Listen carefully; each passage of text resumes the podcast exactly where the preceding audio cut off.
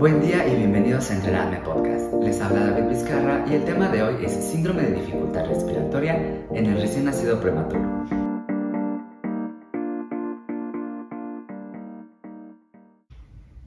El síndrome de dificultad respiratoria, SDR, es la causa más frecuente de insuficiencia respiratoria en el recién nacido prematuro, por deficiencia de surfactante.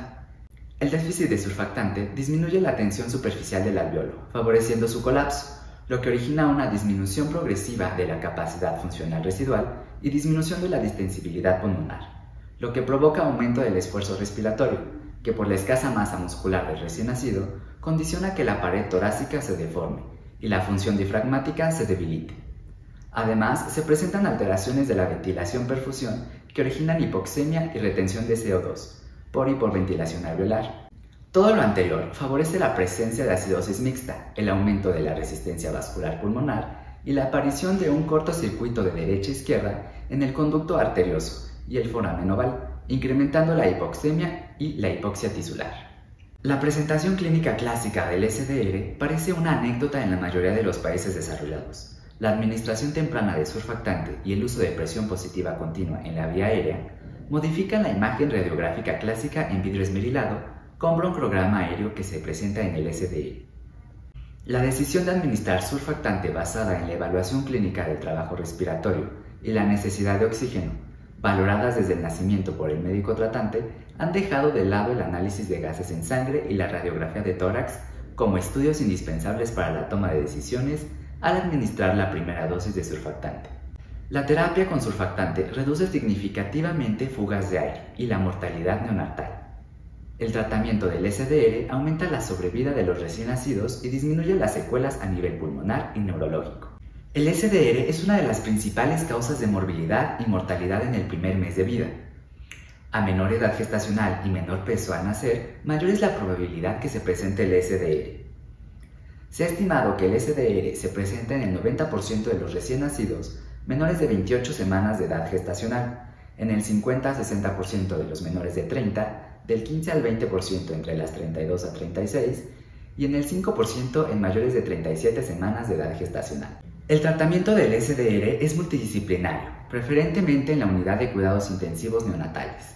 En términos económicos, los recién nacidos con SDR presentan una carga importante dentro del sistema de salud, porque su atención requiere una cantidad sustancial de recursos humanos y materiales. En México, en el año 2014, se realizó un estudio para evaluar los costos de la atención del recién nacido con SDR, encontrando que el costo promedio fue de 14.226 dólares americanos, cuya variación de costos es del 23 al 143% y se relaciona con la edad gestacional, peso al nacimiento y presencia de complicaciones durante hospitalización. En general, se define como SDR al cuadro clínico caracterizado por dificultad respiratoria progresiva en el recién nacido, secundaria a deficiencia de factor tensoactivo pulmonar, sin una malformación congénita como hipoplasia pulmonar o hernia difragmática, cuyo curso natural puede iniciar al nacer o a pocas horas después, agravar con hipoxia progresiva, insuficiencia respiratoria grave y mortalidad inmediata o a largo plazo. Se puede definir en parámetros al recién nacido que tiene una presión arterial de oxígeno menor a 50 milímetros de mercurio al aire ambiente, cianosis central o necesidad de oxígeno suplementario para mantener la presión arterial de oxígeno mayor a 50 milímetros de mercurio, sumada a la apariencia clásica de la radiografía de tórax. Entre los factores de riesgo que aumentan la incidencia de SDR está la prematurez, la asfixia perinatal, que sea de menor edad gestacional, sexo masculino, segundo gemelo, que sea hijo de madre diabética, de raza blanca o que sea nacimiento por cesárea sin trabajo de parto, también con infección materna y la no administración de esteroides prenatales a la madre. Las intervenciones para prevenir o disminuir la gravedad de las complicaciones del SDR inician antes del nacimiento. En presencia de un parto prematuro inminente, se deberá prolongar el mayor tiempo posible la gestación, con la finalidad de disminuir el riesgo de SDR. Un solo ciclo de corticosteroides prenatales en mujeres con amenaza de parto prematuro acelera la maduración pulmonar del feto, por lo que todas las mujeres con riesgo de parto prematuro entre las 24 y 34 semanas de gestación deben recibir un solo ciclo de esteroides. Se puede administrar un segundo ciclo de corticosteroides prenatales si el primer ciclo fue administrado dos o tres semanas antes del nacimiento o si se administraron cuando el embarazo tenía menos de 32 semanas de gestación. La forma en que se administran los esteroides es con betametasona intramuscular, dos dosis de 12 miligramos, con espacio de administración de 12 a 24 horas, y dexametasona intramuscular, 4 dosis de 6 miligramos, con espacio de administración de 12 horas. El SDR se origina por inmadurez pulmonar y producción deficiente de surfactante, o por lesión pulmonar que produzca edema pulmonar e inactivación de esta sustancia tensoactiva. El factor tensoactivo pulmonar endógeno es una sustancia biológica compleja que cubre la superficie alveolar del pulmón, compuesta principalmente de la dipalmitoil fosfatidilcolina. Es sintetizada en el retículo endoplásmico de los neumocitos tipo 2 y su incremento se relaciona con la aparición de los cuerpos laminares a partir de la semana 22 de gestación. La función principal del surfactante es disminuir la tensión superficial de los alveolos. Al momento de nacer, la primera respiración necesita una elevada presión inspiratoria para distender los pulmones que en condiciones normales son capaces de retener hasta 40% del volumen del aire residual tras el primer ciclo respiratorio. De modo que en los ciclos subsiguientes será necesaria una presión inspiratoria menor. Al existir deficiencia del surfactante, los pulmones tendrán a colapsar en los ciclos sucesivos, lo que obliga al recién nacido a efectuar un mayor trabajo respiratorio, tan intenso como la primera inspiración. La rigidez de los pulmones atelectásicos se complica con la flexibilidad de la pared torácica, que se retrae al descender el diafragma, llevando a hipoxemia progresiva e insuficiencia ventilatoria con hipercavia, con fatiga de los músculos respiratorios. La hipoxemia y acidosis elevan la resistencia vascular pulmonar, lo que agrava aún más al recién nacido. Las alteraciones funcionales características de este síndrome son la disminución de la distensibilidad pulmonar y de la capacidad residual funcional con alteraciones de la relación ventilación-perfusión. El resultado patológico es la aparición de un exudado rico en fibrina y proteínas en el espacio alveolar, lo que forma membranas hialinas, las cuales constituyen una barrera para el intercambio gaseoso que provoca disminución más la síntesis de surfactante.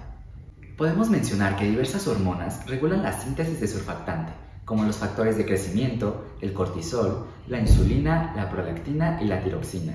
El papel de los glucocorticoides es especialmente importante, ya que inducen la formación de lípidos y apoproteínas del surfactante fetal, lo que es de importancia pues las reservas de lípidos en los recién nacidos con SDR son menor a 10 miligramos por kilo, comparados con los recién nacidos de término 100 miligramos por kilo. Los signos de dificultad respiratoria temprana son la manifestación principal del SDR en los recién nacidos prematuros. La dificultad respiratoria puede presentarse desde los primeros minutos de vida y progresar en las siguientes 24 a 48 horas. Los signos que se presentan son taquipnea, quejido expiratorio, incremento del trabajo respiratorio, cianosis y apnea. También se auscultan ruidos respiratorios disminuidos en ambos hemitórax. Con frecuencia hay alteraciones hemodinámicas, como es el llenado capilar prolongado e hipotensión arterial.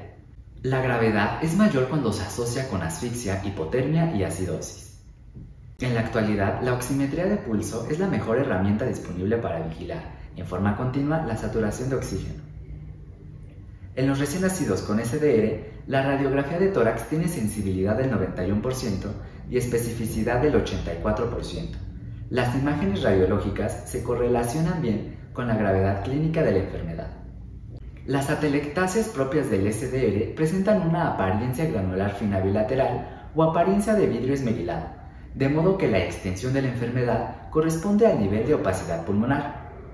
La reducción de la expansión pulmonar, los bronquiolos dilatados y el broncograma aéreo pueden ser visibles dependiendo de la etapa en que se encuentra la enfermedad.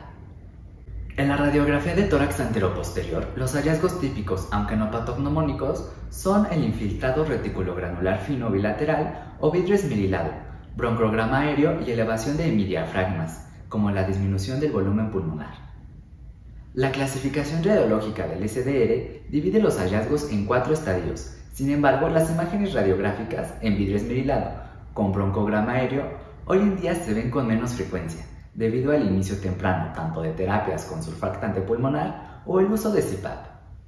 De hecho, no es necesario esperar a tener una radiografía de tórax para administrar la primera dosis de surfactante pulmonar en el recién nacido en quien se sospecha de SDL, ya que los criterios actuales para administración temprana de surfactante son clínicos, como la presencia y progresión de la dificultad respiratoria, necesidad creciente de oxígeno o la presencia de factores de riesgo.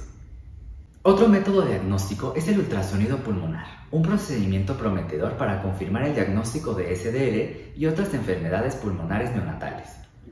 El aumento de los niveles de líquido en los pulmones afectados y la ausencia de aire entre la pleura y el intersticio pulmonar proporcionan un medio adecuado para la transmisión del ultrasonido y la identificación de artefactos. La técnica transtorácica tiene mayor precisión diagnóstica comparada con la transabdominal para diagnosticar SDR. Los hallazgos incluyen anormalidades de la línea pleural, que esté engrosada e irregular, pulmón blanco, ausencia de áreas ventiladas en todos los campos pulmonares y consolidaciones con broncograma aéreo. El manejo en la sala de parto es fundamental para lograr la estabilización del recién nacido en el menor tiempo posible por personal médico capacitado para alcanzar buenos resultados. Al nacimiento, el tratamiento de estos recién nacidos es multidisciplinario, con la aplicación de cuidado básico neonatal como termorregulación, hídrico y nutricional, apoyo cardiovascular, hemodinámico, tratamiento temprano de infección, prevención de infección nosocominal y manipulación mínima. Se recomienda iniciar la estabilización o reanimación del recién nacido con fracción inspirada de oxígeno de acuerdo a la edad gestacional. Menor a 28 semanas se inicia con el 30%, de 28 a 35 del 21 al 30% y mayor a 35 semanas un 21%. La estabilización inicial con CPAP para evitar ventilación mecánica disminuyó la muerte o displasia broncopulmonar significativamente. El uso de CPAP es una estrategia para mantener distendido el alveolo durante todo el ciclo respiratorio, aplicando presión positiva a través de las fosas nasales en los recién nacidos que respiran de forma espontánea. Una presión de distensión adecuada mantiene el pulmón expandido, evita la inactivación del surfactante y mejora la distribución del volumen corriente, lo que optimiza la ventilación-perfusión y reduce el requerimiento de oxígeno. En consecuencia, puede evitar la ventilación mecánica. En general, se recomienda el empleo de CPAP nasal y el inicio temprano con surfactante como el tratamiento óptimo para el recién nacido con SDR. Se recomienda iniciar el CPAP con al menos 6 centímetros de agua con mascarilla o puntas nasales. Por otro lado, el manejo con surfactante ha revolucionado el cuidado respiratorio neonatal, ya sea que se administre profilácticamente o como terapia de rescate, pues ha demostrado disminuir la mortalidad en 40 a 50%. Existen surfactantes naturales y sintéticos. El uso profiláctico en neonatos de 30 a 32 semanas de gestación ha disminuido el riesgo de neumotórax, enfisema intersticial pulmonar y mortalidad. Aún así, es importante que en los recién nacidos prematuros que no responden al uso de factor tensoactivo pulmonar, se busque otra etiología como causa de la hipoxemia grave persistente, como por ejemplo lesión pulmonar después de nacer, infección congénita, hipoplasia pulmonar o una explicación cardiovascular como hipotensión o enfermedad cardíaca congénita. Hay diferentes preparados de surfactante, que incluyen los naturales, como derivados de pulmón animal, y los sintéticos que son libres de proteínas. Los surfactantes naturales son superiores a los sintéticos que solo contienen fosfolípidos, ya que se ha demostrado que reducen las fugas aéreas y la mortalidad. Es importante mencionar que la respuesta al tratamiento con surfactante dependerá de las propiedades biofísicas del surfactante y de la rápida distribución del mismo hacia el pulmón distal. El surfactante se puede administrar en uso profiláctico. Hay estudios en los que se empleó CPAP para la estabilización inicial, disminuyendo el pronóstico combinado para DBP o muerte el uso de rescate como SDR establecido. Hay mejoría temprana en el requerimiento de apoyo ventilatorio, menor neumotórax y menor mortalidad asociada con el tratamiento con surfactante natural. Y una segunda y ocasionalmente una tercera dosis de surfactante pudiera ser necesaria si se tiene la evidencia clínica, gasométrica y radiográfica que persiste en el SDR. Finalmente, aunque la tendencia actual está dirigida al uso del apoyo ventilatorio no invasivo en los recién nacidos con SDR, muchos recién nacidos extremos necesitarán inicialmente ventilación mecánica, cuyo objetivo es mantener un adecuado intercambio gaseoso y evitar la lesión pulmonar que suele ser causada por presión demasiado alta o demasiado baja. El objetivo principal de la ventilación mecánica es expandir el pulmón colapsado y mantener el volumen pulmonar para que exista una distribución uniforme del volumen corriente, prevenir atelectasias y evitar sobredistensión pulmonar. Con esto terminamos el repaso al síndrome de dificultad respiratoria en el recién nacido prematuro. Agradezco mucho su atención. Les hablo David Vizcarra para Entrenarme Podcast. Nos escuchamos en el siguiente tema.